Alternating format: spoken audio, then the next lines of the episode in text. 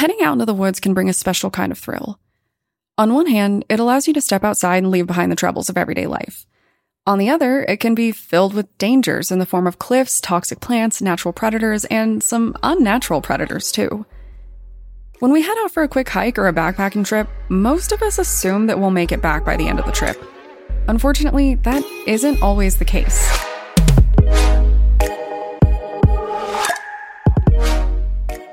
My name is Brienne, and I'm the host and creator of Among the Dirt and Trees, a true crime podcast where we focus on cases that occur out in nature. In this episode, we're going to talk about Gary Michael Hilton, also known as the National Forest serial killer. This predatory camper would stalk his prey out in the forest with horrifying results. So, we're going to talk about him and the victims of his crimes. For obvious reasons, I do just want to address the delay with episode 8. Colorado, in all of its natural beauty and with all of its stunning mountains, can be a bit temperamental in winter, and anyone from Colorado knows that winter really isn't over until somewhere around the end of May. And as far as March goes, well, I was born during a March blizzard, so it's not exactly uncommon. The point being, I was physically blocked from being able to access my equipment, and I decided not to torture my producer by asking him to try to edit a phone recording like he did for my announcement. But hey, I'm back. The snow is mostly melted.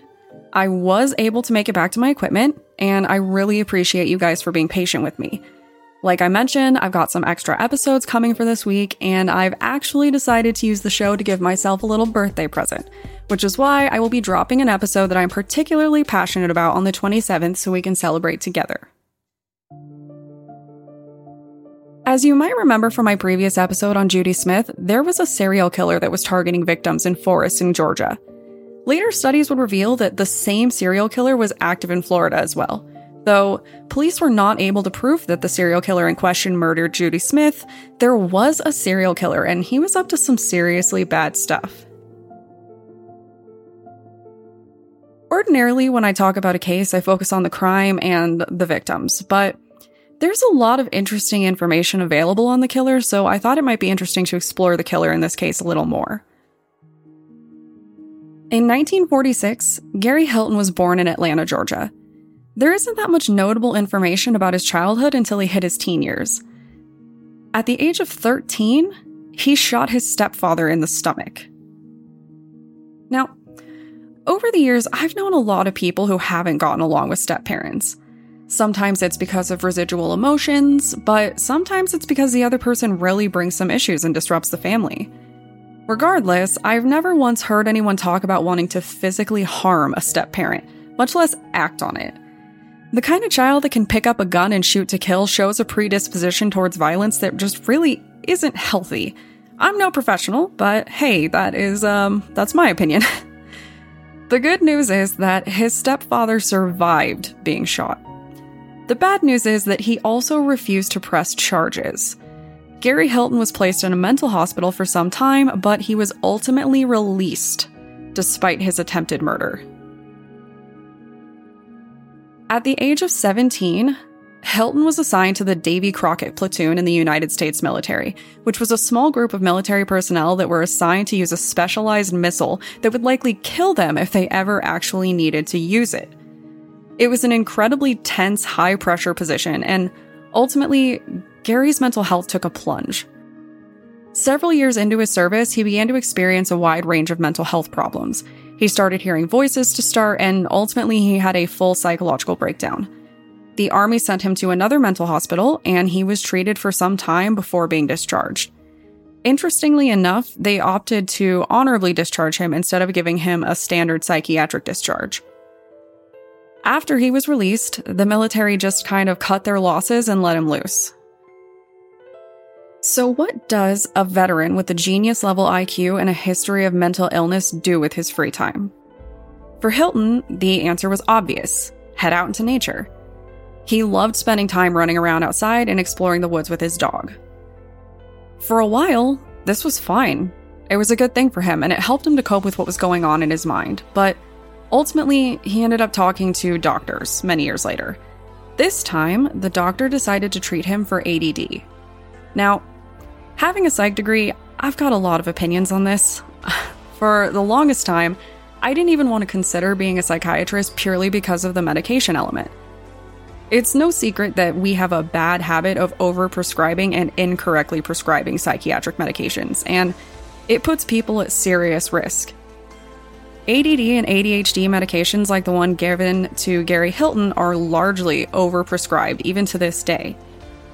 While this medication helps a lot of people who do need it, it also harms a lot of others. I don't think that being given Ritalin turned Gary Hilton into a serial killer, but I do think that prescribing a stimulant to someone with a known history of psychosis is a horrible combination that likely amplified some of the other problems that he had going on.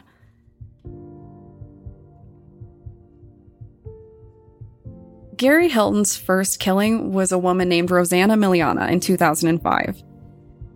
She was last seen alive with Hilton by a store owner near the woods. Presumably, Hilton abducted her while she was on a hike. The owner remembered him because he had decided to claim that he was a traveling preacher. Pairing this with how nervous Rosanna looked, it raised a few flags. Something that surprised me was that Hilton actually tried to use her bank card after he killed her, which seems like a really obvious way to get caught, but ultimately turned out to be a constant in all of his killings. Later, she was found beaten to death.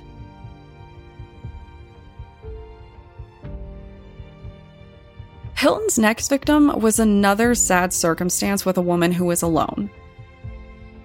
Her name was Cheryl Dunlap, and her friends reported her missing when she didn't show up for church. Being devoutly religious, this just didn't sit right with them. It was really not like her to not show up without reaching out to somebody, so the flag was raised that something might have happened to her. And by time police found her, she was left on the side of the highway. Even worse, she was decapitated.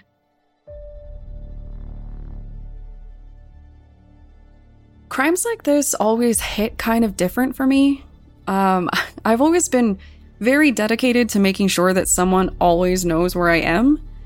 Probably because of all of the true crime shows that I've spent my life watching and listening to. Um, well, I don't think that it's going to stop someone from harming me if they have the intent to. I've always kind of held tight to the belief that the sooner someone realizes I'm gone, the more likely that it is that they will be able to find me sooner rather than later. Any true crime show makes you understand how important timing is when it comes to finding someone. So, it's why so many of us send messages to loved ones before we go somewhere alone, and why we'll call someone when we walk home alone at night. You know, it's it's just a scary world that we live in, and there's always the potential that someone like Hilton is out there looking for their next victim, and you could be it. With Cheryl Dunlap, she was last seen one day before she was reported missing. The turnaround time on her disappearance was that fast, and they still couldn't save her from Hilton. Just like he did with Rossana, Hilton used Cheryl's card to withdraw money at the ATM. He wore a mask and a hat to obscure his identity so they couldn't find him. However, police were able to find Cheryl's vehicle broken down on the shoulder of a highway where they had received information on a vehicle of interest. But they were never able to find any additional information until years later. So the community just kind of mourned the loss of a talented young nurse. When you think of a couple in their 80s, you probably don't think about people who are living a totally active lifestyle. But the next two victims of Hilton were exactly that. Despite being in their 80s, these two were always out and about. They loved nature, they loved the great outdoors and traveling. It was their happy place until it wasn't anymore. When Irene and John Bryant went out for a hike in a national forest, it was October, and hiking lovers know that hiking in fall is just a whole different experience. The world looks so beautiful. You can never get too hot, and there's this amazing crispness to the air that like cannot be beat. Unfortunately, this beautiful fall hike would be their last.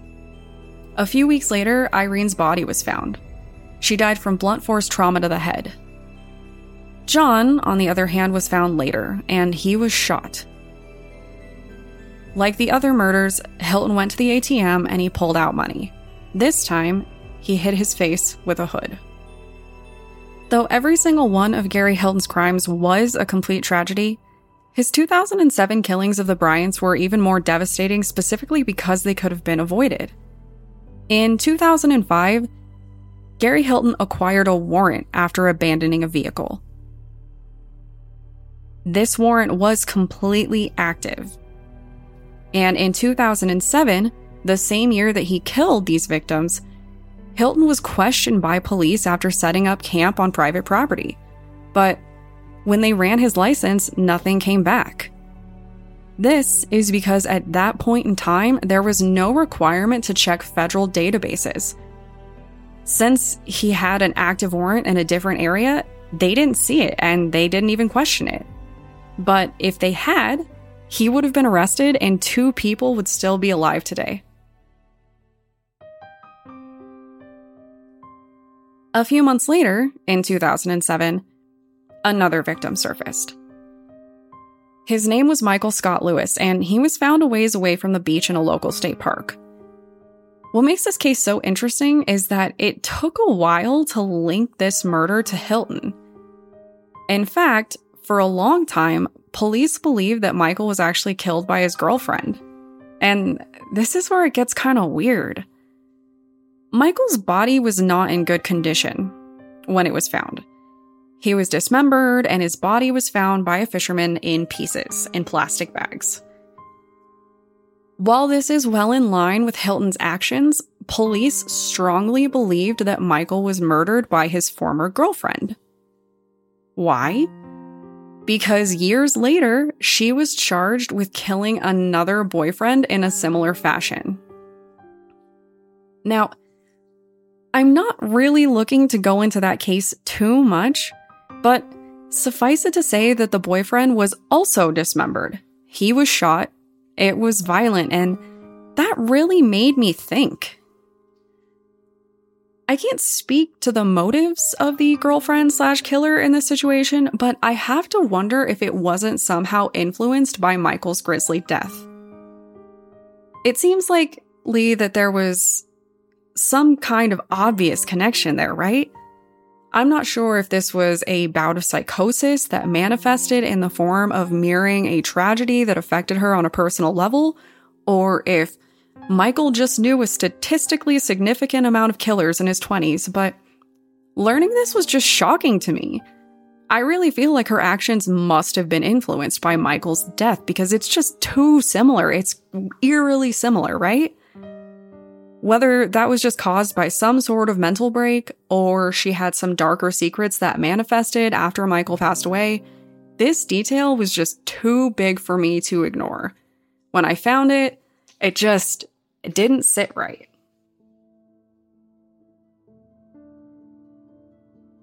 Hilton's final known victim, though I say this cautiously because we truly don't know how many people he killed, was Meredith Hope Emerson. She was out for a hike near the Appalachian Trail when someone spotted her walking with an older man and her dog. Police now know that the older man was Hilton, but this story is different than others. Meredith Emerson was not just any victim. She was trained in martial arts and she was able to fight Hilton for quite some time. While he did manage to subdue her, she was a fighter and she managed to fight for her life for four full days against him. What makes this even more disturbing and what really separates this story from the rest was that Hilton was the one to detail it out himself. He claimed that Emerson fought him until her last breath, and she did it well. Hilton hiked with Emerson for some time, and most women wouldn't be too worried about an older gentleman like him. She probably thought that she was just being nice and friendly, and serial killers have used this against victims forever. but ultimately, Hilton fell behind and Emerson continued the hike. I'm still not sure if he actually fell behind and decided to preserve his energy or if this was part of his ploy to make himself seem more vulnerable and harmless. But when she made her way back down, he was waiting for her, and he had a knife. Hilton demanded her credit card, but Meredith was not actually having any of it. She physically grappled with him for his blade and baton. She was fighting and she was screaming, and Hilton was definitely pretty shocked to see just how hard she was willing to push back. In an attempt to subdue her, Hilton punched her multiple times in the face. He blackened her eyes and he broke her nose. And while you know I don't love sharing these details, I'm breaking my rule to show you just how badly she was hurt when she decided to keep fighting. Hilton hit her so hard that he broke his hand in their fight.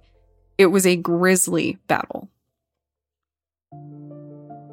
Ultimately, to get her to calm down because they were both so badly injured, he told her he only wanted her ATM card and PIN. He led her down the mountain through side trails, a fact which just shows you how well he knew these natural areas, and led her to his van. Meredith managed to stay alive for three more days by repeatedly giving him the wrong PIN for her, her, ATM card when he asked for it. She was buying herself time, but police still didn't find her. In the end, Hilton tied her to a tree and bludgeoned her to death with a tire iron. And this is where it gets kind of shocking again. After killing Meredith and a slew of other people, Hilton finally met his breaking point. What was it? Despite murdering countless people, he couldn't bring himself to harm her dog. So he let the dog go, and her dog was found nearly 60 miles away from where they had been before.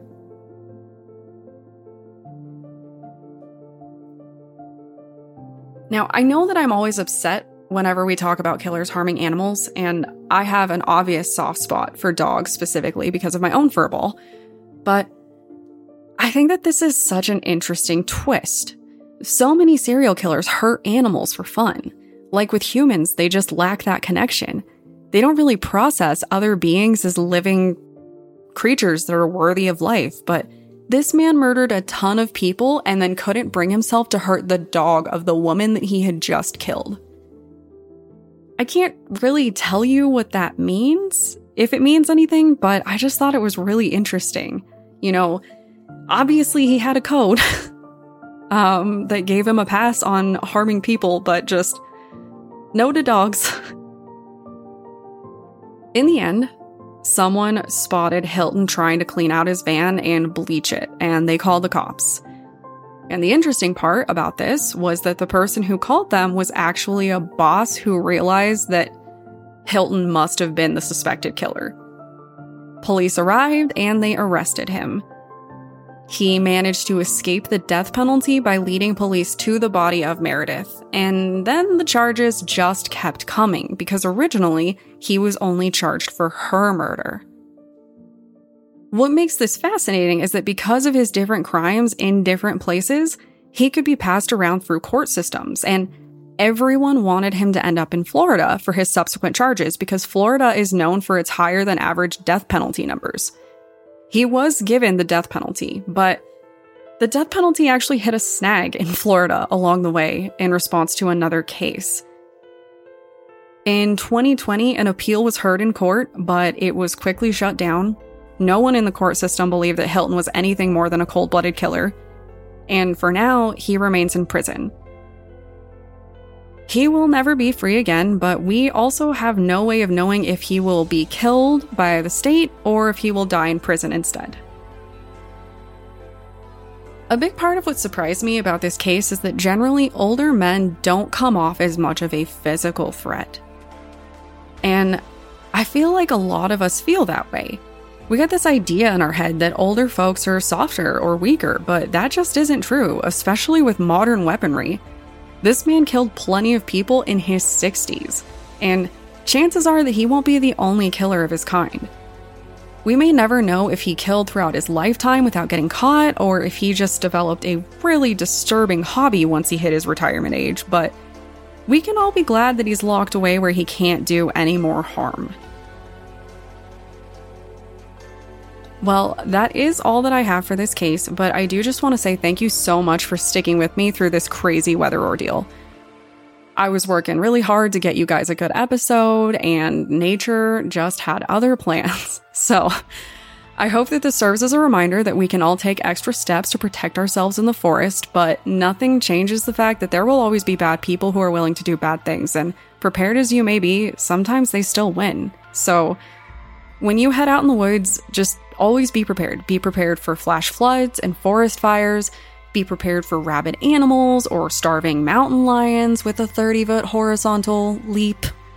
Be prepared for random injuries and dehydration. And more importantly, be prepared for nature loving serial killers because they probably know the woods a lot better than you do. As always, if you want to learn more about true crime in the show, please feel free to connect with me on Instagram or Twitter using the tag at DatPod. And don't worry, I've got more episodes coming this week for you so we can catch up on the time that was lost. Thanks, guys.